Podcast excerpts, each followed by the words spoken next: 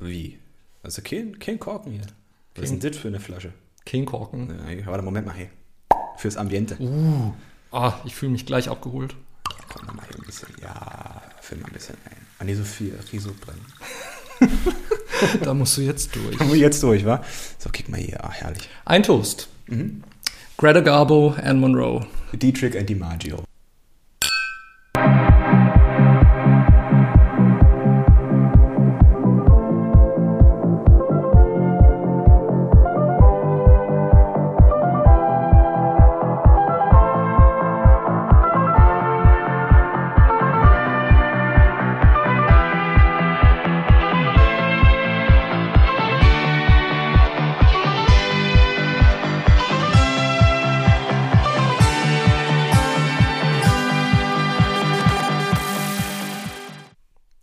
Es ist Ende Juni, es ist die perfekte Zeit, es ist Pride Week, die Regenbogenfahnen wehen überall, außer in der Münchner Allianz Arena, aber mit Sicherheit an diesem Tisch, denn es ist Zeit für mal gucken, das Film Doppel Mucho Spezial. Spezial.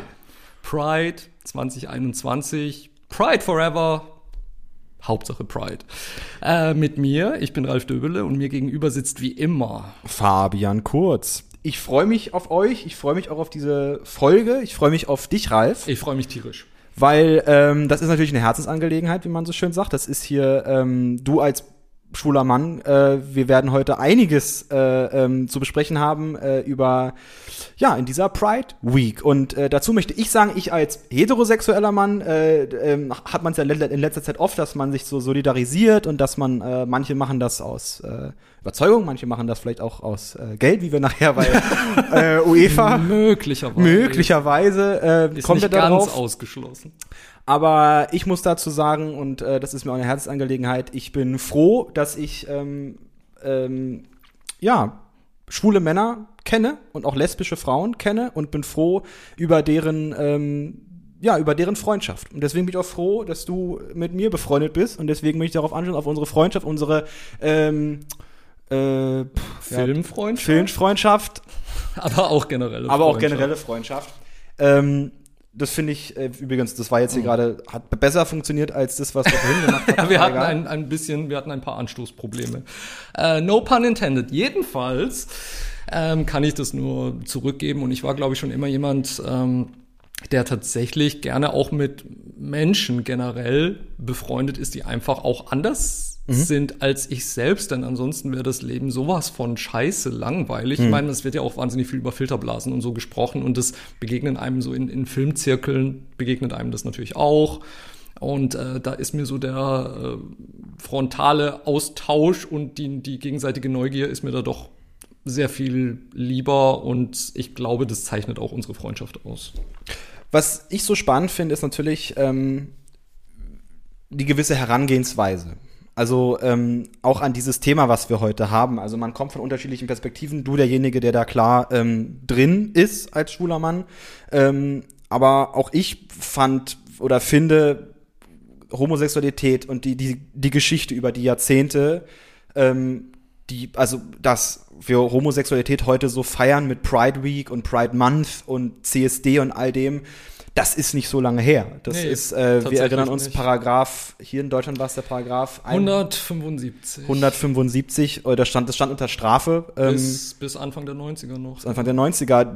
Und was wir geschafft haben als Gesellschaft, als westliche Gesellschaft, muss man dazu auch sagen, dass jetzt ähm, da eine, einen liberalen Diskurs zu finden und eine klare ähm, Brüderlichkeit und Schwesterlichkeit und Geschwisterlichkeit ähm, Ja. äh, uns, uns angeeignet haben auf dieser Welt, um miteinander gut zu leben und dass eben wir beide an hier an diesem Tisch sitzen ohne Vorurteil, sondern Ja. ähm, dass wir uns nehmen, wie wir sind. Und das finde ich so schön, das finde ich so wichtig. Auf jeden Fall. Und äh, dass das ohne Vorurteile einstatten geht. Denn leider Gottes ist diese Welt nicht perfekt und wir haben immer noch Parteien und Politiken in, an, in manchen Ländern, wo das leider, wie ich finde, immer noch ein steinzeitliches naja, nicht Gedenken nur, ist. nicht nur in manchen Ländern, auch im eigenen Land. Aber trotz dieser Probleme, glaube ich, kann man auch einfach mal, also was, was ich glaube ich finde, ist, dass man Pride tatsächlich einfach selbst auch feiern kann. Also man kann es auch als Gesellschaft tatsächlich feiern und man kann auch mal tatsächlich mit Stolz auf den Weg zurückblicken, den man genommen hat. Und natürlich gibt es Probleme und natürlich gibt es ähm, gibt es Diskriminierung und Anfeindungen. Aber man kann auch mal kurz sich zurücklehnen und Bilanz ziehen und, und auch mal happy sein über den Weg, den man schon zurückgelegt hat und dann wieder erneut zur Tat schreiten und weiter gucken, dass es noch besser wird. Was mir wichtig ist, ist ähm, auch als jemand, der jetzt, also ich als heterosexueller Mann, der mit dir befreundet ist und ähm, was ich dann doch merke, dass so manche Leute dann ähm, leider dann doch noch in manchen steinzeitlichen äh, ähm, Strukturen denken. Und mein Vorschlag an diejenigen, die in meiner Position sind, solche machohaften heterosexuellen ähm, Sprüche, dann, die man so manchmal zu Gehör bekommt, lasst die nicht unkommentiert, sondern sagt, be bekennt euch klar zu Vielfalt, bekennt euch klar zu euren Freunden und klar zu den Leuten in eurem Umfeld, weil alles, was wir, die Mehrheit dann doch, die heterosexuelle Mehrheit, alles, was wir unter den Teppich kehren, ist am Ende der Staub, den dann die Minderheit äh, zu fressen hat, sage ich jetzt mal, und die abbe und den abbekommt. Und ähm, das wäre mir irgendwie wichtig, dass wir da gucken, dass man auch den, dass, man das Böse im Keim erstickt, weil ich merke selbst, das, was ich so mitbekomme in meiner Umwelt, ähm, dass da schon noch äh, ähm, Bedarf ist, den wir, also Lehrbedarf ist. Und äh, da müssen wir aber alle mitmachen. Also es geht nicht nur, dass, dass, äh, dass äh, Schwule ähm, und äh, Lesben, also die ganze LGBTQ-Community am Christopher Street Day mitmacht, sondern geht ruhig auch als, wenn ihr sagt, ihr wollt dafür stehen und ihr wollt dafür ein Zeichen setzen. Ich glaube, dann geht dazu auch selber hin. Ein lustiges Beispiel ist die, die Mama von meiner besten Freundin Anastasia. Liebe Grüße. Liebe Grüße. Ähm, die ähm, in, in Russland natürlich groß geworden ist, dort Polizistin war, eigentlich auch ein relativ konservatives Leben äh, dort geführt hat, aber wahnsinnig gerne zum CSD geht und einfach schwelgt in dieser Farbenvielfalt, in der tollen Stimmung, in dem, in dem Glitzer, in dem Glamour und einfach in dem Engagement auch ein bisschen. Und letztendlich auch so dieses was du gesagt hast mit Lehrbedarf, das stimmt auf der einen Seite, andererseits muss man das gar nicht so eng sehen. Es ist für mich genauso wie mit, mit Rassismus oder mit anderen ähm, Anfeindungen oder, oder halt, wenn man einfach sieht, dass jedem ein Mensch einen anderen Menschen schlecht behandelt. Und da ist auch egal, was man sagt, sagt einfach nur bis hierhin und nicht weiter. Das reicht schon irgendwie. Oder sagt so, nee, das finde ich nicht. Punkt. Und es ist nicht wichtig, erstmal, was man sagt, sondern dass man irgendwas sagt und dass man nicht unsichtbar bleibt. Denn ähm, das ist, glaube ich, das Allerschlimmste, dass man dann das Gefühl hat, eben keine, ähm, keine Allianz zu haben. ähm, lustiges Wort in dem Zusammenhang im Moment, aber genau, dass man das nicht hat und dass man auf alleine da ist und auf verlorenem Posten steht. Und das, das ist eigentlich das bescheuertste Gefühl. Es mag zwar so sein, dass Homosexualität erst ab den 90ern ähm, legal ist hier in Deutschland. Ähm, jedoch ist natürlich die Kunst ein Feld, in der schon viel, viel früher Vielfalt äh, stattfand und in Absolut. der viel, viel früher ähm, Liberalität stattfand. Und ja, oder halt auch gerade auch die Filmbranche einfach auch eine ne Branche ist, wo ähm, seit es sie gibt, einfach so viele äh, Mitglieder der LGBTQ-Community, bevor man überhaupt wusste, was dieser Begriff bedeutet. Also da schon einfach sich ausleben konnten, mhm. sich ausdrücken konnten, arbeiten konnten, teilweise auch unter natürlich absolut erschwerten Bedingungen. Aber äh, da hat man heute einen Schatz von, von Menschen, auf den man zurückgreifen kann, die längst nicht mehr unter uns weilen. Und deswegen möchte ich gerne mit dir drüber sprechen, und zwar über ja, Homosexualität im Kino, weil das ist, man, also das sind solche ähm, Dinge, wo, also ich habe mich dafür dann erstmal interessiert, als ich, ich bin ja mit dem Herrn der Ringe aufgewachsen und der wunderbare Ian McKellen, der den Gandalf spielt in den Herrn der Ringe-Filmen ja. von Peter Jackson, der ist, das wusste ich gar nicht, der ist ein großer, also ich weiß es jetzt und weiß es auch schon seit ein paar Jahren, aber ich habe dann, dann mal recherchiert und dann habe ich gemerkt, ähm, der ist Tatsache mit einer der ähm, Stonewall-Aktivisten ähm, gewesen mhm. in den 70ern. Ein großer Verfechter äh, fürs, für, fürs Schwulenrecht und für Rechte von, äh, von, von äh, homosexuellen Minderheiten und auch LGBT und auch der LGBTQ-Community. Und man merkt, also ich glaube, in den 50ern hat man das so, also wir hatten ja auch einen Film mit Montgomery Clift letztes Mal, der ja auch ähm, schwul war. Genau, ja. Und ähm, in den 50ern, 60ern war das vielleicht nicht so offen kommuniziert, aber so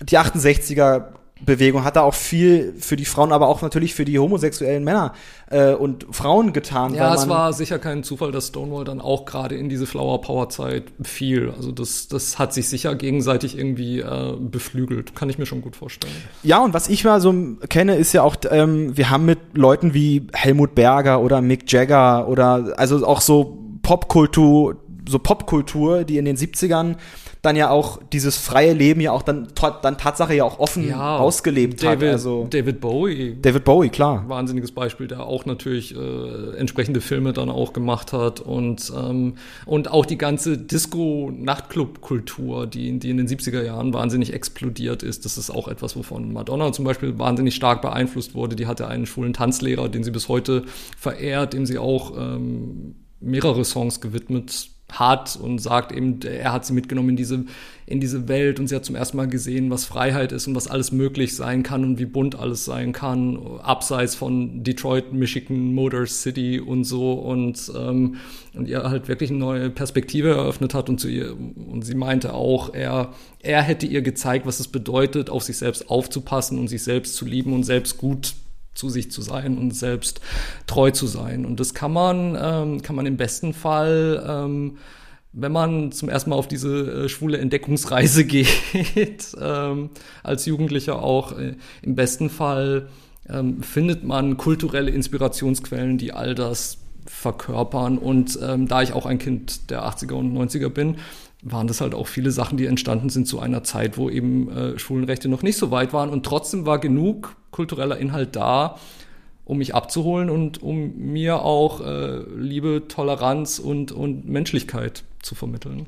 Und es wurde ja auch Ende der äh, 80er dann ja auch vermehrt in die Öffentlichkeit getragen durch die AIDS-Epidemie, die ja. man hatte und ähm, wo auch viele Prominente ähm, dann dadurch über Umwege praktisch geoutet wurden, ja. sozusagen, weil sie dann äh, mit AIDS erkrankt sind. Ja, Rock Hudson als bestes, ähm, sehr trauriges Beispiel. Also da gab es auch die Geschichte, wenn ich kurz aus dem Fernsehnähkästchen plaudern darf, dass er eine Storyline hatte bei der Denver Clan und ähm, Linda Evans sollte ihn küssen ähm, in einer Szene und kurz danach kam dann halt raus eben, dass er, ähm, dass er an AIDS erkrankt war und dann haben sich natürlich die, ähm, die, die, die ähm, Klatschblätter natürlich überschlagen mit, oh mein Gott, Crystal Carrington kriegt jetzt AIDS und alles und so und Linda Evans sagt noch heute in Interviews, wie, wie furchtbar sie das einfach fand und wie viel Mitgefühl sie für ihn hatte und es halt schlimm war dann zu sehen, wie er, wie wie er so unter diesen furchtbaren Umständen dann nach, nach dieser Karriere ähm, ähm, geoutet wurde und ähm, wie es dann halt, die Kamera wurde irgendwie draufgehalten, aber es war kein Mitgefühl mhm. da in der Öffentlichkeit. Ähm, Gerade das wird ja auch uns dann nochmal präsentiert durch eben Filme. Und wir haben nicht nur Homosexualität hinter, hinter der Kamera, sondern auch dann irgendwann natürlich dann gab es AktivistInnen, die sich dann auch dafür eingesetzt haben. Ich thematisiere das jetzt sogar auch im Film. Und es gibt da einige Filme, die man, die, also wir können jetzt ein bisschen auch Name-Drop, Name-Dropping machen, der, äh, die, die wohl gerade zeitgenössischsten und bekanntesten Filme sind äh, Call Me By Your Name. Absolut, ein, äh, ein wirklich auch einer meiner absoluten Lieblings- Filme. Also ähm, ich war viermal im Kino und habe jedes Mal Rotz und Wasser geholt. Ich muss auch sagen, ein wundervoller Film, der, also auch ein toller Liebesfilm einfach. Also Call Me By Your Name, auch jetzt gerade im Sommer. Guckt den bitte, wer den noch das nicht Das ist der perfekte Sommerfilm. Der perfekte Sommerfilm. ähm, dann natürlich etwas, also ein Jahrzehnt früher, ähm, ich glaube elf Jahre sogar früher, äh, Brokeback Mountain von ja. Ang Lee. Da habe ich tatsächlich ein bisschen gebraucht, aber inzwischen mag ich den auch wahnsinnig gern und Gott, stell nur die Musik an und ich krieg feuchte Augen. Äh, es gibt dann natürlich, aber gerade die 80er waren, glaube ich, auch so eine Phase, wo dann auch natürlich ähm, der Schwulenfilm aufkam und Rosa von Braunheim, Braunheim hier in Deutschland ja. eine sehr wichtige Figur des äh, schwulen Films auch war und da äh, und auch, auch jetzt immer noch ein, also mit einer der bekanntesten Aktivisten ist. Er macht fantastische Dokumentarfilme auch. Also in ich der zum Beispiel ist. mal, ähm, was ich empfehlen kann, abgesehen von dem Klassiker, den, den, den äh, jeder kennt aus den 70ern, was ich wahnsinnig beeindruckend war, war auch die Jungs vom Bahnhof Zoo. Ich weiß nicht, ob der relativ leicht zu bekommen ist, aber das ist auch eine wahnsinnig tolle Doku über ähm, Stricher, die mhm. halt am Bahnhof Zoo aktiv sind und welchen Einfluss sie auch auf die Leben ihrer Kunden haben, fand ich mega beeindruckend. Gleichzeitig muss ich persönlich auch sagen, dass ich manche Sachen, die, die von Braunheim, Braunheim gemacht hat, auch recht fragwürdig fand. Ich glaube, den Film, den ich auch sehr gut fand, auch ein äh, schwulen Film ist aus den 80ern von Stephen Frears, mein wunderbarer Waschsalon. Ja. den, äh, der hat mir sehr gefallen, weil ich Stephen Frears mag und Daniel Day-Lewis ähm, äh, spielt da ähm, ein, äh, komischerweise einen Nazi, äh, der, also oder ein, äh, ähm, einer aus der rechten Szene, der sich dann auch Hals über Kopf verliebt in einen, ich glaube, indisch oder also in einen indisch oder pakistanischstämmigen Engländer. Und das ist eine, also die Geschichte, die dann auch erzählt wird, ist auch wundervoll und ähm, ich glaube, den gibt's gerade auf Arthouse Plus, also in, oh. bei dem Streaming-Channel. Guckt es gerne nach, das sind alles Filme, die die unglaublich wichtig sind, die unglaublich schön sind, die unglaublich auch dieses Thema berühren, aber wie immer haben auch wir uns heute ein wenig ähm, ähm, intensiver mit Film beschäftigt genau. für dieses Thema und äh, vielleicht gehen wir direkt auf den ersten ein. Es war auch nicht leicht, äh, zwei Filme auszuwählen. Eben, wir hatten ja gesagt mit unseren beiden Specials diesen Monat, Fabian sucht die Fußballfilme aus, ich suche die Pride-Filme aus und es war wirklich relativ subjektiv, wie ich die ausgesucht habe. Und letztendlich ähm, sind es zwei Filme, die mich persönlich sehr tief bewegt haben. Auf welche Arten und Weisen, da können wir ja gleich drüber sprechen.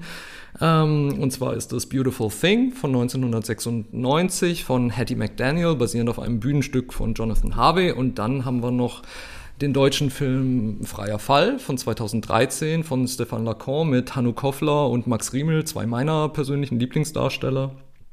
Genau, aber wir bleiben erstmal in ähm, Brick England mit Beautiful Thing in den 90er Jahren. Und äh, falls du nichts dagegen hast, würde ich jetzt einfach mal erzählen, um was es geht. Schieß los. Ähm, wir befinden uns in einem Vorort von London, einer, man würde glaube ich als Berliner sagen, einer Plattenbausiedlung. Unbedingt. Banlieue. Wie ein, ein, genau, ein Banlieue, ein Vorort, eigentlich nicht besonders schön, sehr betonlastig, aber ein sehr markanter See im Zentrum und äh, den Filmfans unter anderem auch aus dem Kubrick-Klassiker Clockwork Orange kennen. Also dieses ganze Stadtgebiet, wo sie das gefilmt haben, Thamesmead, äh, wurde auch durch die Aktivitäten von Malcolm McDowell und seinen Droogies äh, in der Filmgeschichte verewigt. Echt? Ja, genau. Oh, also das, ich habe das extra nochmal nachgeguckt, weil ich auch gedacht habe, scheiße, das kennst du doch irgendwie. und ähm, auch ein toller Film, Clockwork Orange. Ja, mega toll. Auch mhm. einer meiner Lieblingsfilme. Und ähm, in dieser Wohnsiedlung am Rande von London ähm, lebt der, das genaue Alter wird glaube ich nicht spezifiziert, aber es wird, äh, da lebt der Teenager Jamie mit seiner Mutter Sandra. Sie ist eine alleinerziehende äh, Mama, die in einem Pub arbeitet, sehr hart arbeitet, um, um sich und ihren Sohn durchzubringen. Die beiden wohnen in einer sehr kleinen Zwei-Zimmer-Wohnung, relativ eng und beengt, aber immerhin ein Balkon und ganz lustige Nachbarn, wo aber auch jeder jeden kennt und man sich auch nicht wirklich in Ruhe lässt. Ein direkter Nachbar ist ein anderer Teenager, äh, Steve, kurz für Steven ähm, der weitaus weniger Glück mit seiner Familie hat. Er lebt zusammen mit seinem Vater und mit seinem Bruder und er wird von beiden misshandelt, sowohl emotional als auch körperlich. Äh, Steve und Jamie sind äh, Schulkameraden. Ähm, Steve ist eigentlich so der, der, der Jock next door, also sehr sportlich, äh, sehr integriert in das, was die anderen Jungs machen und Jamie ist eher so der ähm, fröhliche Außenseiter, dem es nichts ausmacht, lieber seinen eigenen Interessen zu folgen und dann aber gerne auch mal von der Schule ausbüchst, um den Sportunterricht zu schwänzen. Und ähm, eines Abends, als äh, Steve wieder äh, von seinem Vater verprügelt äh, wird, sucht er, also rennt er erst von zu Hause weg, äh, sitzt an diesem besagten See in der Wohnhaussiedlung und wird dort aufgegabelt von Jamies Mama, von Sandra, die auf dem Heimweg ist vom, vom Pub. Und äh, dann nimmt sie ihn mit nach Hause und sagt so, oh, es tut mir so leid, du musst halt leider im Zimmer meines Sohnes schlafen. Aber die beiden verstehen sich überraschend gut und äh, gehen sehr fürsorglich miteinander um, kann man, kann man sagen. Und man merkt schon, dass zumindest von, also dass doch von beiden ausgehen, dass, dass die einander doch relativ mögen, aber noch nicht wirklich verstehen, was es zu bedeuten hat. Vielleicht versteht es Jamie noch ein bisschen mehr. Also ich glaube, der ist da ein bisschen weiter. Auf jeden Fall entwickelt sich zwischen den beiden äh, Jungs eine wirklich, wirklich äh, wunderschöne und wie ich finde sehr authentische Liebesgeschichte. The Beautiful Thing fängt mit einem ganz tollen Intro an, ja. weil es äh, dieses Bild ist auch auf unserem Instagram-Kanal zu ja. finden. Äh, der heißt noch mal wie? Mal gucken unterstrich Film Podcast. Danke. Und zwar ist es ein tolles Bild. Und zwar ist da diese, ist da die, wir haben das Bild mit den Plattenbauten und dann eine Treppe und die rennt gerade Jamie hoch. Ja. Und ein, also ist das, kann, also und ein wunderschöner Regenbogen ist, mega, ist, mega schön. ist äh, verbindet sozusagen Ja. Treppe und Platte miteinander. Also Ja. der ist so perfekt. Das äh, kann eigentlich nicht sein, aber nee, er ist, er ist schon durchaus künstlich, aber das tut der Perfektion des Bildes und der Musik und der Schriftart. Also es ist wirklich ein fantastischer Vorspann. das hat echt Spaß gemacht und man wird da auch direkt mit konfrontiert als, äh, als Zuschauer, als Zuschauerin. Ähm, ich muss sagen, diesen Film fand ich sehr schön, weil er zum einen dieses Coming-of-Age-Thema ähm, super behandelt und was ich aber am interessantesten finde, ist, dass er wie äh, so ein bisschen diesen Trend mitnimmt, der ähm, Ken Loach-Filme aus den 90ern. Äh, Ken Loach ist ein ähm, britischer Filmemacher, der so, der so ähm, proletarische Milieustudien macht. Also er ist auch sehr links und ähm, äh, ich glaube, da gibt es sogar den, das heißt richtig linker Realismus, was Ken Tatsächlich Loach als, macht. als Genre. Als. Genre, nee, ja, so als, also wie, wie Neorealismus spricht man an der Universität. Ich als hab's so gehört Bewegung als quasi. ja linker linker Realismus Okay. sozusagen. Also es ist alles ähm, ähm, sozusagen dieses proletarische wird von ihm da sehr ähm, in in verschiedenen stilistischen Mitteln auch ausgedrückt und deshalb linker Realismus und das sind halt überwiegend Plattenbauten, das sind halt überwiegend Leute aus ähm, ähm, ähm, ähm, ja Problemvierteln, sage ich jetzt mal. Ja, es ist, wird eindeutig als Problemviertel charakterisiert. Genau, und das haben wir ja hier bei Beautiful Thing, bei, bei Beautiful Thing auch. Und das finde ich schön, wie da, wie wir diesen Konflikt haben, einer, einer, ähm, also wir haben es ja mitbekommen, erst seit den 90ern gibt es hier in Deutschland das freie, schwule Leben,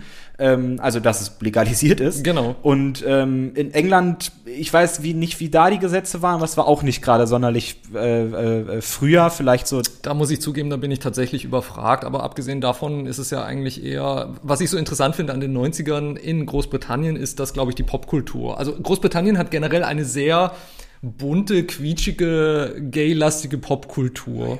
Und es ist, glaube ich, in den 90ern wirklich sehr explodiert mit, mit EastEnders, mit, der- mit der täglichen Oh Soap, ja. mit, äh, mit Take That als, als Boyband, die ja die erfolgreichste Band war seit den Beatles. Also da war zwar keiner schwul, aber ich meine, fünf gut aussehende Jungs, die haben natürlich auch die schwulen Teenagerherzen höher schlagen lassen.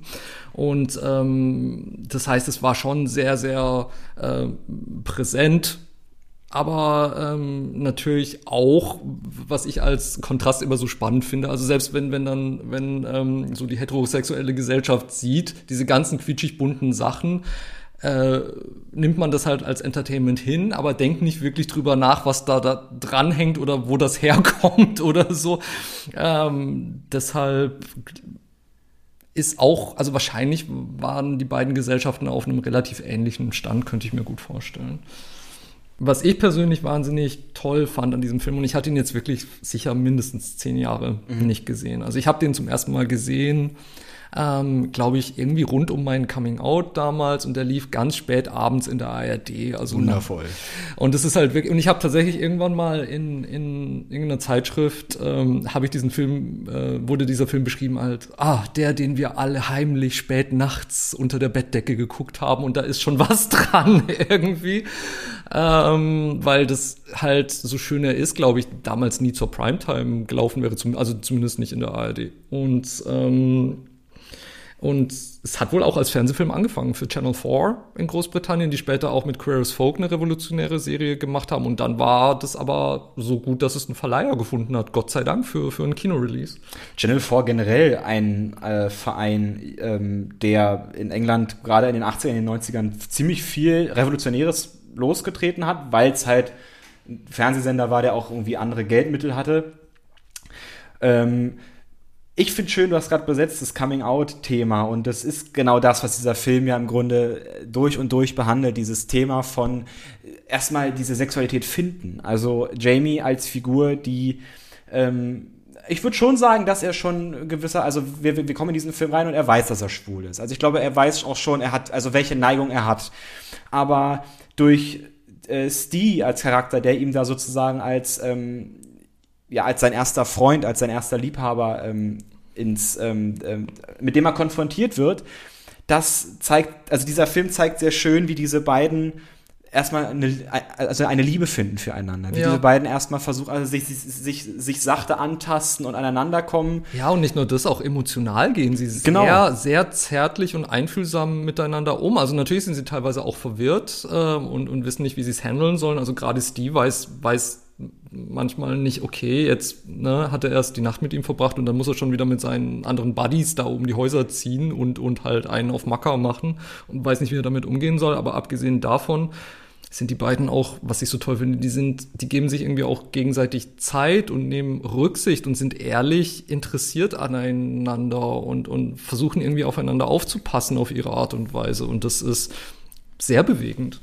Naja, also ganz klar, das Thema ist ja auch die Suche nach einer Identität. Und ähm, das finde ich schön, weil wir haben mit, mit, äh, mit, diesem, mit diesem Milieu, was wir jetzt haben, eine, eine Milieustudie, die uns klar eine, oder die diesen Figuren eine Identität aufzwingen möchte. Also die Mutter ähm, will natürlich ganz klar, dass der Junge ordentlich ist und natürlich immer was Besseres wird als die Eltern. Also ja. sie, die sagt auch, also sie möchte ihn natürlich fördern, aber natürlich auch in den, in den Schranken, die ihm gegeben sind. Also ähm, dass man da homosexuell ist, das ist, das ist für die kein, das ist für die keine Option erstmal für dieses, für dieses Milieu, weil es anders ist, weil es, weil es ja auch heißt, man, man wird keine Enkelkinder haben. Also all das, was da so dran hängt, wo auch, also, also dieses, dieses ähm, gut bürgerliche, was es da ja nicht ist, weil es ja, weil es ja Platte und Proletariat ist, aber vielleicht dieses, ähm, ähm, das will gar nicht, das soll gar nicht abwertend gemeint sein, aber dieses, dieses ähm, vielleicht auch ländlich-bäuerliche, was da in dieser, in dieser ähm, ähm, in, dieser, in diesen ähm, Hochhaussiedlungen stattfindet, ist ja genau das zu gucken, okay, wir bleiben in der Linie dieser Familie. Und äh, Jamie als hat keine sonderlich großen Aussichten, Arzt zu werden mit dem, was seine Mutter ihm geben kann, aber ähm, ähm, deswegen versucht sie ihm ja klar eine gewisse Richtung zu geben, wie er aufzuwachsen hat und genau, genauso Steve, der bei seinem Schlägervater und bei seinem Schlägerbruder aufwächst und der ganz klar damit auch konfrontiert ist, dass sein Bruder Drogen dealt und der Bruder hat es vermutlich von seinem Vater mitbekommen und ähm, er sozusagen das in Anführungszeichen Familiengeschäft vermutlich vielleicht weitertragen soll. Ja, schon, das kann man wirklich so sagen. Äh, aber der sich davon natürlich lossagen möchte und der gucken möchte, nein, ich habe eine eigene Identität, ich möchte ich selbst sein und ich möchte gucken, wie ich mich verorte hier in dieser Welt. Und äh, das trifft der Film sehr gut, weil er ähm, Hattie McDaniel schafft es, diesen, diesen Film auch daran auszulegen, zu sagen, nein, ich interessiere mich nicht für, wie ich es muss ich schon vorausgreifend sagen, bei, bei freier Fall. Nein, nein, nein, ich interessiere mich nicht für die Familien, sondern, sondern ich, ich, ich interessiere mich für die, die, ähm, die, die sich Tatsache ähm, äh, als schwul outen, die, die, die Tatsache eine unglaublich große Entwicklung mitmachen, weil man darf nicht vergessen, ähm, und das wäre auch meine erste Frage auch an dich, Ralf, ähm, das ist nicht einfach. Ja, beziehungsweise Moment, lass mich noch aus, lass mich noch ausführen. Das war jetzt, ja, ja, nee, ich meine, mit das ist nicht einfach, meine ich, wir haben eine Struktur in der Gesellschaft, die auch heute noch relativ heterosexuell ist. Ja. So. Also, und wir haben ein, das mittelständlich gutbürgerliche ähm, Verständnis, auch wenn sich alle mittelständlich gutbürgerlichen Liberalität auf die Fahne schreiben, wollen sie trotzdem, ähm, dass die, die also ähm, äh, äh, Frau, zwei Kinder, ein Hund oder eine Katze und ein Einfamilienhaus und am besten steht vor der Tür noch ein mindestens, eine, mindestens ein Mercedes. Ja, da ist schon was dran und ich glaube, was, was ich, was mich persönlich manchmal halt ähm, nicht wahnsinnig macht, aber was mich halt enttäuscht oft ist einfach so dieses, dieses Gefühl von, was ich aber glaube, was besser wird, dieses Gefühl von, okay, zwei Menschen bekommen ein Kind und es wird halt sofort nur, sofort nur drüber gesprochen, oh, er könnte mal das werden, er könnte, er könnte dann, dann hat er eine Frau und dann hat er zwei Kinder irgendwie und, und wenn man einfach nur vielleicht mal an einem Punkt ankommt, wo man einfach sich nur entspannt als Eltern auch zurücklehnt und sagt so, ich habe keine Ahnung, was aus dem wird, ich habe keine Ahnung, was ihn interessiert. Ich habe keine Ahnung. Ich muss den auch erstmal kennenlernen. Vielleicht steht er mit acht Jahren total auf Gleitschirm fliegen und ich mache mir in die Hose. Ähm, einfach erstmal gucken. Da habe ich ein ganz nettes, ähm, ähm, einen ganz netten Beitrag gesehen gestern auf Instagram und zwar äh, von einem Komiker, der auch dann gesagt hat, ähm, alle, ähm, dass ihn mal einer gefragt hat oder irgendwie gesagt hat, ähm, aha, du, äh, ähm, du setzt dich so für Homosexualität und für Schwule ein. Was ist, wenn dein Sohn schwul wird? Dann sagt er, was soll dann sein? Genau. Und das schöne und das schöne Be Beispiel, was er genannt hat, ist, das ist wie wenn du in deinen ähm, in deinen äh, Zwiebelring, in den frittierten Zwiebelring eine Pommes findest. Weil es, er sagt, es ist zwar anders, aber es ist genauso lecker. Und es ist genau und du, du hast es nicht erwartet, aber es schmeckt ja trotzdem. Es ist vollkommen okay. Ja, genau. Und es ist gut. Und das meint er damit. Und das finde ich ist auch das, was man wirklich, also man hat die Kinder, die auf die Welt kommen, äh, kommt mit einer Identität auf die Welt, die erdacht ist von den Eltern davor und von der ganzen Familie davor.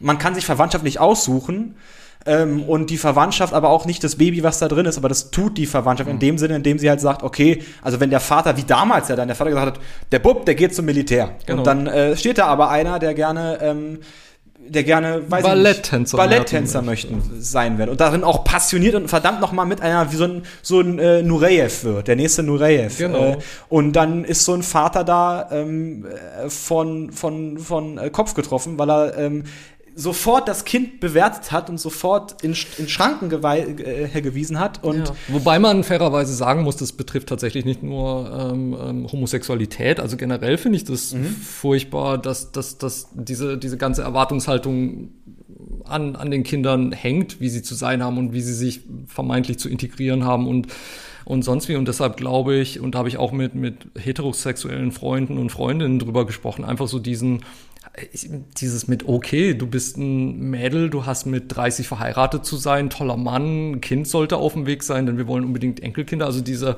dieser Druck, der existiert auch darüber hinaus. Mhm. Und das finde ich halt richtig scheiße, muss ich sagen. Ich finde ja. das echt belastend und das, das, äh, das kann auch wirklich, also man hat, man hat diese irrationalen Ängste. Also ich, ich hatte zwei wirklich äh, coole Eltern, meine Mama und mein Papa und und die haben relativ selten auch mal lauthals mit mir geschimpft oder sonst irgendwie. Also wir kamen eigentlich immer ganz gut klar, aber trotzdem hat man einfach diese komplett irrationale Angst, was passiert, wenn. Mhm. Weil es halt eine Situation ist, die man nicht abschätzen kann. Und das fängt dieser Film auch sehr schön ein. Also eigentlich ist ähm, Jamies Mutter Sandra wahnsinnig lustig und locker, aber sie ist halt auch sehr, ähm, sie ist es echt gewohnt, auch zu kämpfen und sie ist sehr energisch und schießt auch oft übers Ziel hinaus in dem, was sie tut und was sie sagt. Und deshalb ist sie halt auch so eine unberechenbare Komponente und deshalb ist sie für mich auch so die perfekte Verkörperung dieser diffusen Angst. Dabei ist sie ja eigentlich, hat sie auch diese ganzen liberalen Ein äh, Eindrücke irgendwie. Also eine fantastische Szene, finde ich, wo ähm, Jamie und Steve zusammen äh, sind in seinem Zimmer, die Tür ist schon abgeschlossen, sie sind fürs Bett fertig gemacht, äh, er am Kopf, also Jamie am Kopfende des Bettes, die am, am Fußende, so damit noch nichts passiert irgendwie, aber sie merken, es ist schon was in der Luft und dann klopft halt die Mama an die Tür mit, oh, willst du The Sound of Music gucken? Es läuft gerade. Also die Mama weiß, dass der Sohn auf The Sound of Music steht, einer der größten Gay-Filme aller Zeiten. macht aber immer noch nicht die Connection, was das eigentlich bedeuten könnte. Und das ist eigentlich genau das, was es ist. Ne? Also ich, ähm, ich bin als Kind als Mary Poppins rumgelaufen und als Lottofee Karin Tietze Ludwig und trotzdem ist mein Papa aus allen Wolken gefallen. Deshalb, das ist, da denken die Leute einfach nicht dran und das ist auch okay und das muss man aber auch akzeptieren. Das ist auch kein Desaster und genauso wie man selbst Mitgefühl verlangt, kann man dann auch seinen Eltern oder seiner Verwandtschaft oder Mitmenschen, die erstmal eine Sekunde brauchen, kann man genauso Mitgefühl entgegenbringen. Da bricht einem kein Zacken aus der Krone und das zeigt dieser Film auch gut und, und das, das verkörpert ähm, Sandra, verkörpert von der wunderbaren Linda Henry. Also ich finde diese Frau in diesem Film irrsinnig toll, muss ich sagen. Ich muss sagen, mein heimlicher Held in diesem Film ist ähm, jemand, den ich äh, zuvor kenne aus der Serie House of Cards. Äh, das ist nämlich der Schauspieler Ben Daniels. Und der spielt ihren gut zehn Jüngeren. Also Sandra ist so um die 40 wahrscheinlich. Um die, ich glaube Anfang 40. Oder Mitte 30. Ja, und ähm, Tony, na gut, wenn sie Mitte 30 ist, ist Tony, also Tony ist, ist jemand, der so um die 30 gerade ist. Ja. Und das ist ihr Freund. Und äh, der mit in einem Hippie-VW-Bus ja. rumfährt und der dieses sozusagen, der dieses, dieses ähm, offene Leben und all das mitbringt. Und er ist so richtig, er ist eigentlich die Verkörperung von diesem ähm, Mal gucken. Von diesem, genau, ja, weil, weil ähm, Jamie zuerst ähm, ihn vielleicht gar nicht so sehr leiden kann, aber am Ende ihn doch dann mehr und mehr zu schätzen weiß, weil Tony, und deswegen finde ich diese Figur so toll, ähm, Vermittler ist. In, Im Grunde zu allen Figuren in diesem Film, weil er, ähm, weil er ganz klar Jamie erkennt als schwulen Mann, als schwulen jungen Teenager. Er erkennt äh, aber auch die, ähm, ähm, er erkennt aber auch ähm, Jamies Mutter, die er ja liebt und zu der er sich hingezogen fühlt, ähm, ähm, auch auch die sorgende Mutter und er versucht durch, durch, durch seine Einzelgespräche mit den jeweiligen Figuren diese zueinander zu führen. Und leider Gottes sind dann zwar alle am Ende zusammen, aber Ben Daniels, was ich sehr schade fand und warum ich, muss ich, muss ich sagen, das ist auch etwas, was ich dem Film ähm, ein bisschen ankreiden muss, ähm, dass diese Figur am Ende leider alleine zurückgelassen wird, was ja. diese Figur nicht verdient hat und es eigentlich auch keinen wirklichen Grund dafür gibt. Es ist ein bisschen, es kommt ein bisschen plötzlich, zeitgleich finde ich es irgendwie, ähm, naja, also sie, ähm, Jamie und seine Mama steuern auf ein neues und hoffentlich besseres Leben zu am Ende des Films und ähm, so diese, dieser Instinkt von ihr einfach zu sagen, okay, ich kümmere mich jetzt darum und ich kümmere mich jetzt einfach nur um meinen Sohn, weil der mich dringend braucht, das kann ich schon nachvollziehen, aber es tut einem wirklich in der Seele, in der Seele weh für Tony, weil er ist schon einfach die Art von Ally, die man sich wünscht. Und vor allem, äh, du sagst gerade, sie möchte auch auf ein neues Leben zusteuern und sich ganz auf diesen und sich ganz auf, auf ihren Sohn konzentrieren. Aber genau das hat Toni die ganze Zeit gemacht. Toni war derjenige, ja, der gesagt hat, hey, ja, ja. Dein, dein Sohn ist schwul und was ist schon dabei? Also genau das hat er gemacht. Er hat die Leute zusammengeführt. Und das finde ich, ähm, fand ich dann ein bisschen schade, dass wir dann, ähm, äh, dass diese Figur so ein bisschen auf der, auf der ähm, Strecke bleibt. Aber ich meine, wir haben hier diese, diese ähm, ähm, ähm, die, diesen, diesen Einfluss durch Beautiful Thing auch auf die Zeit. Und ich meine, du warst, darf ich sagen, du warst 16, 15, als dieser Film rauskam. 15 und gesehen habe ich ihn so mit 20 oder so. Ach echt? Ja, ja. Und ähm, was ich halt wirklich toll finde, jetzt auch rückblickend, also als Kind der 90er, dieser Film ist wahnsinnig authentisch. Und, und ich war überrascht, wie viele, ähm, trotz eben Großbritannien, Deutschland, Unterschied irgendwie, wie viele, wie viele wie viele Situationen in diesem Film einfach vorkommen, äh, die ich mehr oder weniger genauso erlebt habe. Also vor Zeiten des Internets, wo man versucht, sich irgendwie Orientierung zu verschaffen, dann, dann mobst Jamie halt ein, ein Magazin der bekannten Zeitschrift Gay Times irgendwie ähm, ich habe nichts gemobst, aber ich habe natürlich auch äh, entsprechendes Lesematerial händeringend gesucht und, ähm, und er, er, er sieht sich im Sportunterricht immer als ausgegrenzt, wird, wird nie für voll genommen und so. Das war meine ganze Schulzeit ähm, so. Nicht, dass mir die Akzeptanz dieser Leute wirklich viel gebracht hätte, mhm. rückblickend gesagt. Ähm, oder auch mancher Lehrer, sowas wie mit, mit oh, ich hab dich so gern wie keinen, wie jeden anderen, aber Sport kannst du nicht machen oder so, solche, mhm. solche Sprüche, ne? Ähm, und aber dann halt auch, ne, so, so, so, so Jamie hat sich offensichtlich noch ganz, nicht ganz mit dem Leben, das ihm bevorsteht, befasst, aber er weiß gen gut genug, wer er ist, um halt das Madonna-Poster zu haben und das Lucille Ball-Poster zu haben und eben das Sound of Music zu mögen und so. Und das ist, äh, das ist wahnsinnig toll und authentisch eingefangen. Aber wie, ich, ich meine, wir, wir wo wir gerade bei Sound of Music sind und wo wir gerade auch bei hills are alive. und wo wir gerade auch bei äh, bei ähm, naja bei Popkultur sind also im Grunde wir haben ja auch mit Madonna also mit Madonna und David Bowie ähm, oder auch Helmut Berger in den 70ern na klar ähm, ähm, solche solche ähm, freien ähm, ich schere mich nicht drum, wen ich liebe und welches Geschlecht er hat. Hauptsache, ich liebe ihn und ich äh, hab, hab Spaß mit ihm. Ähm, ist das als, also würdest du sagen, dass gerade diese Figuren der Popkultur da auch richtungsweisend waren, Ende der 80er, Anfang der 90er? Generell glaube ich ja absolut. Bei mir persönlich nicht so. Also ich hab, ich hatte das Glück, ich habe tatsächlich in eigentlich relativ konservativer Unterhaltung Liberalität für mich gefunden. Mhm. Also ich habe äh, eben, ich bin aufgewachsen mit Soaps und das sind ja immer sehr, sehr ähm, groß erzählte Familiengeschichten, wo es dann immer so um Haus und Hof und Firma geht. Also wirklich so sehr konservative Streitäpfel. Mhm. Ähm, aber Denver Clan hatte mit Stephen Carrington eine schwule Hauptfigur, mit Alexis Colby eben eine wahnsinnige, ähm, elegante Diva, die einfach mit dem Kopf durch die Wand ist und alle vor den Kopf gestoßen hat und damit durchgekommen ist. Ähm, das war großes Identifikationspotenzial. Was so ein Crossover-Ding war für mich, glaube ich, was wichtig war, waren die Golden Girls, eines alte Sitcom über vier ältere Damen, die in Miami zusammen wohnen.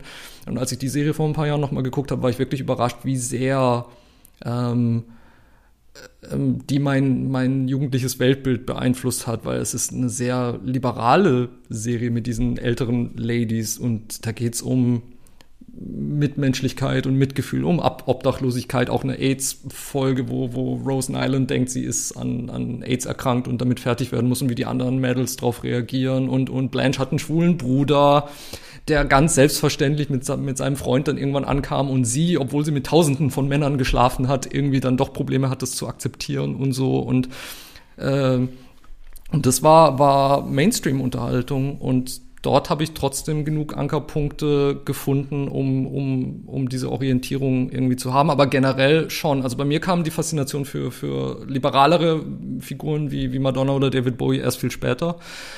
Ähm, aber ich denke, das war enorm wichtig und ich glaube, man muss sich in diese Zeit mal zurückversetzen, wie das gewirkt hat, wenn, wenn ein 25-jähriger Popstar sich halt ähm, hinstellt und Partei für eine, für eine äh, Gruppe der Bevölkerung ergreift, die im Angesicht der AIDS-Epidemie nur dämonisiert wird. Mhm.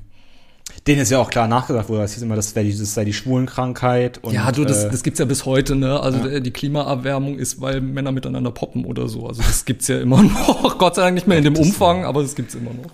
Wirklich, Leute, die, die, also die, die das behaupten, werdet mal wirklich erwachsen. Genau. Beautiful Thing. Ich könnte noch so viel mehr darüber erzählen, aber ich möchte sehr, sehr gerne, dass ihr euch selbst eine Meinung ähm, unbedingt bildet. Er ist ausleihbar bei Amazon und bei iTunes, äh, dort auf Deutsch. Ähm, es gibt auch eine restaurierte DVD, da hat man dann auch, ähm, kommt man in den Genuss des wunderbaren Cockney English, oh. äh, der diesen Film auch ähm, auszeichnet, kann man die Untertitel anmachen. Ähm, und zum Abschluss würde ich gerne noch sagen, Beautiful Thing basiert eben auf einem Bühnenstück von Jonathan Harvey und ähm, dieser Herr hat viele tolle Sachen später gemacht, auch eine sehr tolle Serie, die heißt Beautiful People, mhm. die kann ich auch sehr empfehlen. Ähm, und äh, er hat auch ein Musical gemacht, Closer to Heaven, mit den Pet Shop Boys und äh, den Hörern unseres Podcasts ist diese auch sehr wichtige Popgruppe der 80er, die auch großen Einfluss hatte auf die Schwulenbewegung, sicherlich auch vertraut. Äh, dazu kann ich sagen, Pet Shop Boys, weil mir gerade, also auch, ähm, auch, auch zu dem Thema ähm, ähm, auch schwule Regisseure etc. Ähm, Pet Shop Boys hat in den 80ern äh, dann, dann angefangen mit einem britischen Regisseur, Derek Jarman, ja, Musikvideos zu total. machen. Total. Und Derek Jarman selbst ähm, ist schwul oder war schwul, der ist leider ähm, äh, auch sehr früh gestorben. Ich glaube sogar an AIDS. Also da, das weiß ich jetzt gerade nicht, da müsste ich jetzt nochmal nachschauen.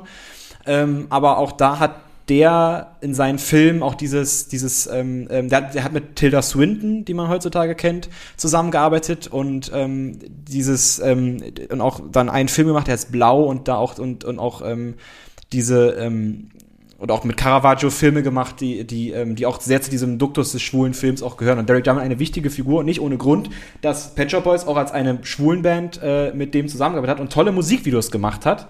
It's a Sin ist da nur eines Aber von vielen Beispielen. Shop Boys auch wirklich als perfektes Beispiel von dem, worüber ich vorhin gesprochen habe, so dieses, man hat eine Band, die weltweit alle Rekorde bricht, mega erfolgreich ist, stilbildend ist für ein ganzes Jahrzehnt. Unbedingt und trotzdem sind alle erstaunt, als sie sich outen Anfang der 90er. Also nicht alle, aber schon viele. Und das, das ist halt tatsächlich so dieses, ähm, ähm, wenn Leute heutzutage meinen, so, oh, es wird ständig vor, vor meinen Augen irgendwie rum, äh, rumgeschwenkt irgendwie und muss man sich damit befassen. Well, Newsflash, es war immer da, ihr wolltet es nur nicht sehen. Ähm, was vielleicht auch die ähm, Familie nicht sehen möchte in ja. unserem äh, nächsten äh, Film, und zwar dem Film äh, Freier Fall äh, ist nämlich eine, ebenfalls eine Beziehung zwischen zwei Männern. Und zwar ähm, geht es hier um die Polizei an, nee, Quatsch, Anwärter sind sie nicht, sondern die Polizisten äh, Mark Borgmann, gespielt von Hanno Koffler, und äh, Kai Engel, gespielt von äh, Max Riemelt. Liebe Grüße an der Stelle. Liebe Grüße. ähm, Kai und Max äh, machen als Polizisten, nee, Kai, Kai und Mark. Mark, Mark Max, äh, sehe ich gar Max, nee. Kai und Mark äh, machen als Polizisten eine Fortbildung gemeinsam, sind da Zimmergenossen und man merkt schon irgendwie, ähm, im Verlauf dieser Fortbildung, die beiden sind sich erstmal so gar nicht mal so grün miteinander. Also es ist, ähm, sie, sie haben, es gibt da eine Situation, wo sie beide ähm, so ein bisschen miteinander auch dann äh, sich kabbeln, als sie ähm, eine Übung machen. Und äh, beide gehen jedoch dann irgendwann joggen. Und ähm, wir haben dann mit Mark als Hintergrund einen ähm, kommenden Familienvater, der jetzt in ein Eigenheim gezogen ist mit seiner äh, Freundin Bettina, mit der er auch ein Kind erwartet. Also die ist auch ziemlich weit schon in der Schwangerschaft. Und äh, ähm, Kai Engel, das weiß ähm, Marc noch nicht, aber Kai Engel ist schwul und beide gehen miteinander äh, joggen und dann äh, kommt es, dass Kai ähm, ja, sie, sie, sie ein Herz fasst, sage ich jetzt mal, und äh, sagt ähm, und, und Mark damit konfrontiert. Und der Film verläuft eben damit, dass Mark von diesen, von diesen Gefühlen überrannt wird. Er das aber auch, also von diesem Angebot, ähm, also ähm, Kai küsst ihn an einer Stelle und Mark, der davon zwar zurückschreckt, aber dann doch, wo man in seinem Blick sieht, ähm, oh, das hat, das hat dir doch, doch gefallen, ähm, der, also wir sehen diese Entwicklung von Mark, wie er, ähm, wie er ähm, mehr und mehr merkt, dass er ähm, homosexuell ist und ähm, auch in eine Liebesbeziehung eingeht mit Kai. Und ähm, der Film, wie ich finde, setzt da auch großen Wert auf die Familiensituation drumherum. Also wir haben mit Bettina, ähm, gespielt von der, wie ich finde, unglaublich guten Katharina Schüttler, eine äh, Freundin von Mark, die die, die auch, also mit diesem Fakt, dass ihr Mann äh, schwul ist, konfrontiert wird. Wir haben die Eltern, die, äh, die Eltern von Mark, die, ähm, die ein sehr, ja, konservatives und ich würde auch schon sagen homophobes ähm, Dasein fristen und da auch klar Stellung beziehen. Und wir haben natürlich diese Polizeigruppe drumherum, die wie es nun leider heutzutage immer noch so ist, ähm, ebenfalls homophobe Züge hat und mit einem Mitglied auch ähm, ähm, ja offen homophob äh, damit umgeht und auch dann Kai, der dann später zu der Einheit von Mark sogar hinzustößt ähm, und die beiden sozusagen auch beruflich miteinander was zu tun haben. Dann äh, auch ein Mitglied dieser Gruppe, Kai, ähm, richtig triezt und auch ihn, ihn äh, auch ähm, schlägt und verprügelt und angeht und ähm, und damit nicht umgehen kann. Und dieser Film transportiert so dem Zuschauer sozusagen diese, oh, wie sage ich das jetzt, ähm, diese, ähm, diese Milieustudie zum einen der Polizei, aber äh, wir bleiben auch ganz klar bei dem Milieu, die, die, den diese Familie hat und den diese ähm, Vorstadt, ähm, konservativ, gutbürgerlich, eben das, was wir vorhin bes äh, besprochen hatten, dieses ähm, Frau, Kind, zwei, zwei äh, oder ein Hund am besten noch. Und eine orangene Markise. Und eine orangene Markise, sehr gut. Ähm, und das kann von Mark dann äh, nicht erfüllt werden, weil er sich halt zu Kai hingezogen fühlt und dieser Film Endet leider mit einer, wie ich finde, sehr offenen Art und Weise, die dem Film, wie ich finde, nicht sonderlich zugutekommt. Wir werden darüber aber gleich sprechen. Wichtig ist, dass äh, Freier Fall, und das muss ich auch klar betonen, ein Film ist, der andere Perspektiven aufzeigt als vermeintlich, also als so Filme wie Call Me By Your Name oder wie Brokeback Mountain oder eben Be Beautiful Thing. Also wir haben mit Freier Fall auch einen Film, der ernster an dieses Thema rangeht, der kein Coming-of-Age-Film ist oder beziehungsweise kein Outing-Film ist. Also klar, hier wird, also Mark entdeckt seine Homosexualität, aber es geht überwiegend um die Leiden, die damit zustande kommen. Und gerade deswegen finde ich diesen Film ein wenig schwierig. Als ich den gestern gesehen hatte, hatte ich, musste ich sagen, ah, okay, ähm, warum das? Also warum ähm, ähm, habe ich hier mehr ein, ein, ähm, eine Gewichtung auf der Familie, wie ich finde, wie zum Beispiel auf ähm, die Frau von Mark, die dann damit konfrontiert wird, dass ihr Mann schwul ist und darauf natürlich nicht gut reagiert. Also wie du schon gesagt hast, man braucht ja auch Zeit oder den Menschen muss man Zeit geben, aber in dieser Gesellschaft wird das, wie ich finde, und jetzt komme ich zur Bewertung, ähm, so angeteasert und und so dargelegt, dass wir, dass es gar nicht wirklich um die Beziehung von Mark und Kai geht und um deren Homosexualität, sondern mehr darum, wie böse gesagt die Umwelt drumherum unter solchen Umständen leidet.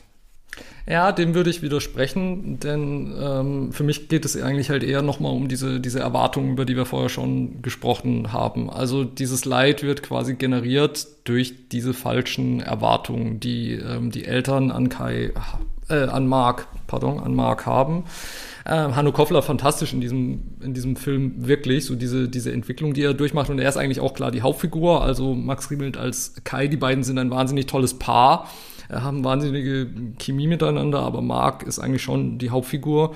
Und dieses Leid wird tatsächlich generiert durch diese falschen Vorstellungen. Also weil sich dieses Milieu, in dem ähm, Mark aufgewachsen ist, nie mehr überhaupt nur mit der Möglichkeit auseinandergesetzt hat, was wäre, wenn. Ähm, und so kommt dann eben äh, seine, seine Beziehung zu zu Kai und wie er komplett falsch auch damit umgeht, ich glaube, das kann man schon so sagen, äh, kommt dann halt auch wie so eine Abrissbirne und reißt, reißt das alles ein. Also das perfekte, dieses perfekte baden-württembergische Vorortleben mit den 70er Jahre Fertighäusern und ähm, ähm, wo man dann eben neben den, den Schwiegereltern einzieht und natürlich am Abendessenstisch betonen muss, wie dankbar darf man dafür ist, was ähm, einem ermöglicht wurde und dass man daran teilhaben darf, dass man an dem Lebens, äh, an der Lebensleistung der Eltern teilhaben darf und ähm, und deshalb ist es ähm, für mich, was ich an diesem Film wahnsinnig mag, eben es geht nicht nur um, um Entdeckung von Homosexualität. Es geht tatsächlich um die Entdeckung, was will ich im Leben? Was will ich abseits von dem, was einem ständig nur um einen herum vorgelebt wird? Wie kann man sich befreien? Notfalls auch wirklich mit brachialen Mitteln. Und dieses dieses Unvermögen, mit dem Mark da rangeht ähm, und dass er eben zuerst tatsächlich ein Doppelleben führt und damit alles nur noch schlimmer macht, denn er hätte ja auch einfach den Mund aufmachen können und seine Frau mal hinsetzen können und ihr mal rein Wein einschenken können, was Bettina sicher auch gewollt hätte. Also sie verzweifelt ja auch an dieser Sprachlosigkeit. Aber diese Sprachlosigkeit wurde ihm auch anerzogen in diesem, in diesem spießbürgerlichen Mief. Und zu was diese Sprachlosigkeit führt, das ist für mich einer der Gründe, warum ich diesen Film so mag. Aber findest du nicht, dass dieser Film auf eine Art und Weise versucht, einen Schuldigen dingfest zu machen, ihn aber nicht selber dingfest macht? Und das ist natürlich dann das, der Zepter, der an den, den Zuschauer übergeben wird. Genialerweise, damit man selbst als Zuschauer in die Bredouille kommt und sagen muss, okay, wir hatten jetzt hier wie Schuld? Also, wer hat Schuld daran, dass Mark dass sein Leben auseinandergeht? Wer hat äh, Schuld daran, dass Bettinas Leben auseinandergeht? Die Eltern interessieren mich mhm. nicht. Die, die, die, die sind Tatsache, ähm, auch wenn der Vater ganz ähm, äh, ähm, ähm, in einem Moment sagt, ähm, wir sind, wir haben nichts gegen sie und wir haben auch nichts gegen Schwule und wir sind nicht homophob, aber bitte machen Sie unser Leben nicht kaputt. Ähm, also das ist so eine Nichtsaussage. Und ähm, aber der, äh, der Film, und das finde ich an dem Film kritisch, und das hätte ich mir anders gewünscht. Ich hätte mir gewünscht, dass wir, dass wir eine.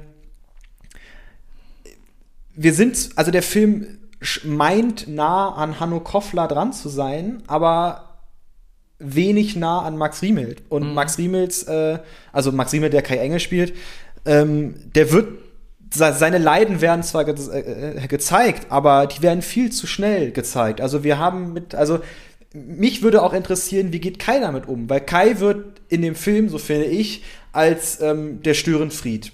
Was er ja auch ist, weil er diese, weil er ja ähm, Marks Leben auf den Kopf stellt. Aber es wird zuerst so dargestellt, dass das negativ beeinflusst ist, weil Mark ganz klar damit konfrontiert wird und zuerst das nicht möchte und zuerst ähm, auch, wie gesagt, in diese Schemata von seinen Eltern rein gehören möchte. Ähm, ebenso Bettina, die inszeniert wird als große Verliererin, weil sie ihren Mann verliert, weil sie ihr Haus äh, verliert und die, die ähm, da, wie ich finde, ja, auch, also mit der man so leidet. Und was ich schade finde, weil man leidet überhaupt nicht mit Max Riemelt, aber Max Riemelt, der, der, ähm, der wirklich wirklich angegangen wird von auch dieser Polizei und von und von der Gesellschaft an sich, die ihm die ganze Zeit vorhält, äh, ja, also wirklich mit wüsten Beleidigungen und er nimmt das so, steckt das so weg, hat ein bisschen blaues Auge, aber es bleibt so sehr bei Hanno Koffler und witzigerweise sagt die Figur von Max Riemel sogar zu ihm, es geht hier nur um ich, ich, ich, ich, ich. Also bei Mark. Ja. Und Kai ist gar nicht im Gespräch und das erfüllt der Film sogar auch. Also Kai ist nicht wirklich im Gespräch, er ist, er ist, er ist Katalysator, er ist vielleicht unser MacGuffin, wenn wir bei Hitchcock bleiben, der uns zu einem, also MacGuffin ist er nicht, aber er, er führt uns in diese Handlung rein und er gibt uns das Problem, aber er selbst wird als, ja, ich fand ihn ein wenig als Mittel zum Zweck inszeniert, was ich nicht sonderlich gut finde, weil ja, ich glaube. Mittel von Mittel zum Zweck finde ich übertrieben, aber, aber er ist schon eben nochmal, er ist schon die Abrissbirne, die alles, die, die den ersten Dominostein zum Umfallen bringt oder die ersten 500. Und aber das wird klar, Moment, aber, aber, aber das wird klar so bewertet, dass es schlecht ist. Nee, finde ich überhaupt nicht. Also zumindest habe ich es nicht so empfunden. Also diese, ähm, aber das ist natürlich vielleicht auch, also ich gebe dir recht, dass der Film tatsächlich nicht äh, explizit den Zuschauer am Schluss äh, bei der Hand nimmt und ihn und ihn hinsetzt und sagt, äh, so hast du das jetzt zu bewerten. Das ist schon wahr. Aber ich finde schon, für, für mich war eben so diese, ähm, dieses Milieu, in das eingebrochen wird und das dann auseinanderfällt, ähm, so wie auf den tönernen Füßen, wie es gebaut ist, mit, mit Mark als, als jemand, der nicht darüber nachgedacht hat, auf was er sich da überhaupt einlässt, sondern immer nur weitergemacht hat, ohne mal kurz innezuhalten. Das wäre nur eine Frage der Zeit gewesen. Also es war jetzt Kai, aber es hätte meiner Meinung nach auch drei Jahre später jemand anders sein können, der die gleiche Kettenreaktion in Gang bringt. Und ich finde es sehr realistisch. Also ich kann mich an mein eigenes Erwachsenwerden erinnern, wo man, wo ich natürlich relativ schnell gemerkt habe, dass ich auf Männer stehe, aber ähm, was da alles dranhängt und welche Schritte man gehen sollte. Also wie man auch mit seinem engsten Umfeld darüber spricht überhaupt und, und wie man sich damit auseinandersetzt. Das ist ein sehr, sehr, für mich war das ein sehr, sehr langer äh, Prozess. Und glücklicherweise habe ich das hingekriegt, bevor mir etwas Ähnliches passieren konnte wie ähm, wie Mark, also dass ich irgendeinen Lebensweg gewählt habe, mit dem, ähm, mit dem ich mich selbst und meine Umgebung dann später nur ins Unglück gestürzt hätte. Aber wäre das Potenzial dazu da gewesen, in, der, in dem sehr, sehr kleinen konservativen Ort, in dem ich groß geworden bin, mit der gleichen 70er Jahre Fertighausoptik? Eindeutiges Ja. Und deshalb ist dieses, dieses Verführerische natürlich für mich als äh, schwuler Mann zwischen den beiden ist, aufregend und reizvoll und die beiden haben eine tolle Chemistry und die Szenen mit ihnen sind teilweise für mich sehr erotisch. Und ich fand es auch wirklich toll, dass, dass Hannu Kofler und Max Riemel das ausgerechnet zusammen gemacht haben, diesen, diesen Film, weil die beiden ähm, auch schon in zwei anderen Filmen zusammengespielt haben und dort sehr gut harmoniert haben. Oder lustigerweise hat Hanno Kofler ähm, in dem Film Sommersturm selbst einen Schwulen gespielt, der quasi drauf aus war, nur für sein Vergnügen irgendwelche Heteros aufzureißen oder so. Also ist auch noch eine lustige Umkehrung irgendwie. Aber dieses, ähm, ich gebe dir recht, dass, glaube ich, wenn jemand ähm, wirklich homophob ist, ähm, dass das die Meinung von dem wahrscheinlich nicht ändern wird dieser, dieser Film. Ich weiß es nicht, ich kann es nicht beurteilen, aber ich fand es auch gut, dass wirklich äh, Kai auch mit, mit ein bisschen bösartigen Zügen gezeigt wird als diese Abrissbirne. Also ich, ich finde, ich bin in einer Zeit aufgewachsen, da waren so schwule Figuren in Soaps, die waren immer nur gut die mussten immer gut sein. Also Soaps war immer so sehr dankbar für, für frühe schwule Hauptfiguren. Und das waren dann halt immer schon so, das waren nie die, die großen Intrigen gesponnen haben oder nie diejenigen, die auch mal angeeckt haben und mit dem Kopf großartig durch die Wand sind oder so, sondern die waren immer so, so, ähm, der nette Typ von nebenan, so ja nicht anecken irgendwie. Und dann halt tatsächlich so, so eine, ähm, so fast schon anarchistische Figur zu haben, die in der Stand, die imstande ist, dieses, diese, diese, dieses Modell von, von Leben komplett einzureißen, auch mit sehr egoistischen Zügen. Das finde ich gut und ich finde das eine positive Entwicklung, dass schwule Figuren auch so sein können. Ich, ich habe überlegt, wie wäre es, wenn, wenn, wenn wir ähm, Hanno Koffler eine Affäre mit einer Frau haben lassen und nicht mit einem, mit, äh, äh, äh, und nicht mit einem Mann. Ähm, und ich, und das ist das, woran ich mich bei diesem Film aufreibe, weil ich meine, ich, ich erkenne außer den Fakt, dass es hier um polizeiliche Homophobie geht, ist die Homosexualität, die Homosexualität auch von Mark nicht klar definiert. Und zwar, er hat, er hatte jetzt eine Affäre, aber hätte er die mit einer Frau gehabt, wäre seine Bettina trotzdem gegangen. Ja, und diese ganze Welt hätte trotzdem diese ganze zum, Welt, Welt hätte trotzdem zusammen eingebrochen. Und ich ja. glaube, dass, dass, ähm, dass diese, ähm, dass, also was mir da fehlt, ist, dass wir mit Kai eine Figur haben, die als Störenfried reinkommt,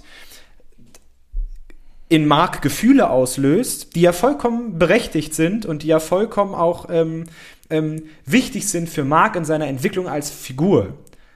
Jedoch meine ich, am Ende steht Mark mehr mit wenig, also steht Mark mit weniger da am Ende als mit mehr. Also nicht mal seine gewonnene Homosexualität am Ende, die, die er gar nicht für sich so festlegt. Er sagt ja gar nicht, er weiß nicht, was er ist. Ist auch nicht wichtig, ist egal, was er ist. Ähm, aber der Film lässt ihn dann schon so ein bisschen mit Verlusten zurück, als mit, als mit wirklich gewonnenem. Also klar, ja. er kann jetzt als, als Alleinerstehen, als Alleinstehender ähm, queerer Mensch jetzt ähm, sich ins Nachtleben stürzen, aber. Naja, nicht nur ins Nachtleben stürzen. Also, oder was, was der Film eigentlich sehr schön zeigt, ist, dass er dort ja gerade nicht die Erfüllung findet, ähm, die er, die er bei Kai gefunden hat. Also dieses, diese auch emotionale Nähe, die findet er, als er dann alleine später versucht, ins Nachtleben zurückzukehren und jemanden aufzureißen, findet er dort nicht. Also der, er merkt dann auch schon, okay, das ist auch nicht sein Ding.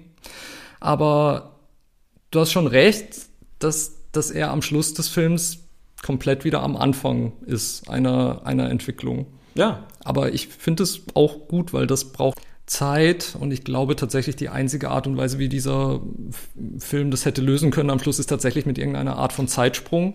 Aber für mich persönlich war das nicht notwendig. Also ich glaube tatsächlich, dass erst auch da was zerstört werden musste, um dann wieder was aufbauen zu können. Aber es ist natürlich fraglich. Lustigerweise wurde ja tatsächlich ein Sequel zu diesem Film per Crowdfunding ähm, angestoßen. Also ein Drehbuch ist geschrieben, der Film konnte aber noch nicht produziert werden.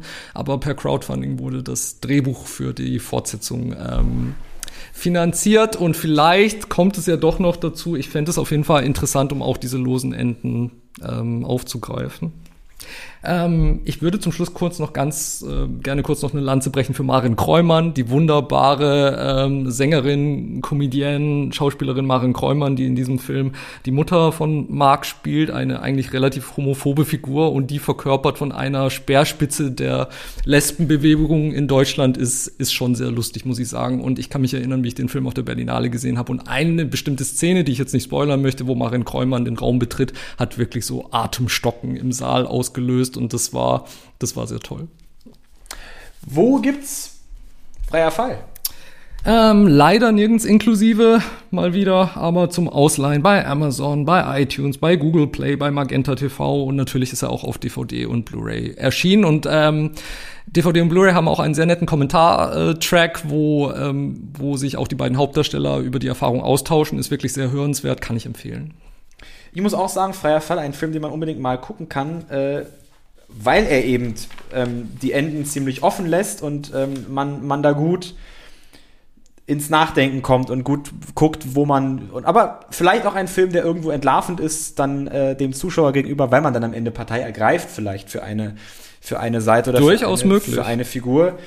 Ähm, ich würde mit dir gerne noch ähm, über das bevorstehende Deutschlandspiel sprechen, denn in diesen Stunden sitzen wir hier und nehmen die Folge auf und wissen noch nicht, wie äh, das Spiel ausgehen wird und wir wissen noch nicht, ob nicht irgendjemand zufällig doch noch in der Allianz Arena über den besagten Schalter stolpert und aus Versehen den Regenbogen anknipst oder so.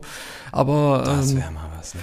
Das wäre sehr lustig. Ich rechne nicht unbedingt damit. Ich muss auch sagen, die die ähm, also das Statement der UEFA hat mich nicht überrascht oder so. Irgendwie fand ich es sogar gut, weil es ja tatsächlich eine, also ich fand nicht gut, dass sie bigott sind oder so, mhm. weil es ist ja eine Bigotterie, die hier stattfindet, sich einerseits mit mit ähm, äh, Rechten von Minderheiten zu brüsten und andererseits halt, wenn äh, es dann ernst wird, den Schwanz einzuziehen.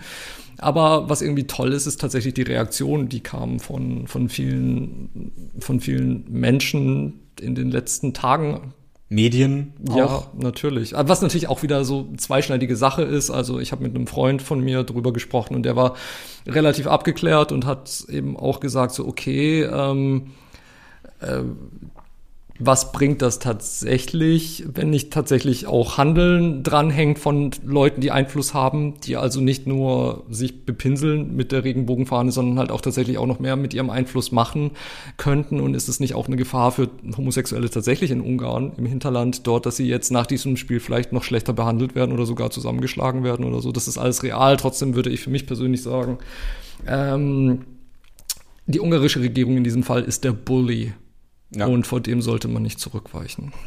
Also ich muss auch, sagen, ich fände es schön, wenn wir morgen ähm, oder wenn ihr morgen äh, ähm, es besser wisst als wir jetzt natürlich, weil ihr dann in der Zukunft ähm, euch diesen Podcast anhört und ich hoffe, dass ich heute Abend, wir nehmen das am Mittwoch auf, an dem Tag, wo das Spiel ist, dass wir heute Abend um 9 Uhr irgendwas haben, irgendein Zeichen haben, was da hilft. Ja. Und ähm, ich hoffe über Fans im Stadion, die Regenbogenfahnen zücken. Ich, da mache ich mir tatsächlich auch einige Hoffnungen. Ich glaube, da könnten lustige Sachen passieren. Und das einfach mal wie auch, also was ich immer mir denke, ist, wir leben verdammt noch mal im 21. Jahrhundert. Ne? Wir sind mittlerweile an einem Punkt. Wir, die, die Welt ist so viel, hat sich so viel geändert. Allein in den letzten 100 Jahren, seit 45, was sich da alles geändert hat, durch den Krieg, mit dem Krieg, nach dem Krieg. Und jetzt gibt's wieder äh, Pfeifen, die da wieder in irgendwelche hinterwäldlerischen Ecken stürzen und sagen, und wir wollen doch noch die Kehrtwende und wollen wieder zurück ins Mittelalter. Und mein Gott, das, das hatte ich auch vorhin gesagt. Das meinte ich von, und das meinte ich, und das muss, da muss ich auch sagen, da komme ich nochmal auf äh, Beautiful Thing zurück. Beide am Ende stehen in dieser Platte und tanzen miteinander. Und wichtig war nicht, dass die beiden miteinander tanzen, sondern wichtig war, dass die Mutter von Jamie ihre Erzrivalin aus dem Viertel genommen hat und gesagt hat, komm, wir gehen jetzt zu dir und wir tanzen jetzt mit denen. Sozusagen als Frau und Frau, die miteinander tanzen, weil da tanzen die beiden Männern. Und das meine ich damit, was, was, was wir als vermut, also, also als das, was auch wir, wir Heterosexuelle machen können, ist, wir können ein Zeichen setzen und wir können heute Abend versuchen und hoffen, dass ich morgen klüger bin als jetzt, dass ich irgendein Zeichen heute Abend sehe und ich hoffe es und ich glaube auch, dass eins kommen wird. Und wenn's Manuel Neuers äh, Regenbogenbinde ist, weil die ist positiv aufgefallen, die letzten Spiele. Unbedingt. Und äh, ansonsten kann ich nur sagen, sucht weiter das Gespräch, setzt euch an einen Tisch, so wie wir beide das auch machen, auch wenn es manchmal äh, schwer ist. Und das heißt ja so schön, ne? lauf eine Meile in meinen Schuhen, dann weißt du, wer ich bin. Und das ist alles, auf das es ankommt. Man muss sich zuhören und man muss sich als Mensch sehen. Und dann, dann geht das schon. Arschbacken zusammen und durch. Bleibt bunt, traut euch, liebt euch wirklich, also was wollen wir noch mehr sagen? Ich meine, hasst euch nicht, sondern äh, äh, wie heißt es, make love not war, wie man damals gesagt hat. Und, ja. das ist, und das ist auch das, was wir uns bitte dann alle lieber auf die Fahne äh, schreiben sollten, als irgendwelche ähm, Gelder von, von Katar nächstes Jahr. Das wäre hervorragend. Das wäre schön. Es war mir ein riesiges Vergnügen. Und mir war es ein riesiges Vergnügen, ähm, dass ich heute mit dir über dieses Thema sprechen durfte, dass wir zwei wundervolle Filme besprechen konnten zu diesem Thema. Das war unser Spezial. Ja. Schon so Spezial. Das ist jetzt nur zu Ende unser Spezial. Aber das klingt jetzt auch wieder so, als würden wir nächste Woche irgendwas Langweiliges machen. Dabei wird es skandalös. Skandalös. Oh, die 13. Folge ist angebrochen. Ding. Da braucht man schon mal was Skandalöses. Da braucht man was Skandalöses. Ja, das stimmt schon. Die 13. Folge. Oh. Wollen wir sagen, worum es Nee, wir sagen nicht, nee, worum es geht. Nee, das sagen wir nicht, worum es nee. geht. Nee, ist auch, ist auch zu heftig. Auch zu heftig. Wir, äh, wir lieben, nein, ihr lieben, ihr lieben. So, jetzt wird kein Sekt mehr getrunken jetzt hier. Ich glaube auch, ich habe genug. Ihr Lieben, das war mal gucken das Filmdoppel. Das war wie immer uns eine riesige Freude. Schön, dass ihr uns lange zugehört habt, aber so ein Thema, das füllt, da füllt man gerne jegliche, je, jede Minute aus. Bleibt gesund äh, und wie gesagt, bleibt, äh, bleibt vielfältig, bleibt, bleibt bunt. Stars shining bright above you. Night breezes seem to whisper, I love you. Birds singing in the sycamore tree. Dream a little dream of me.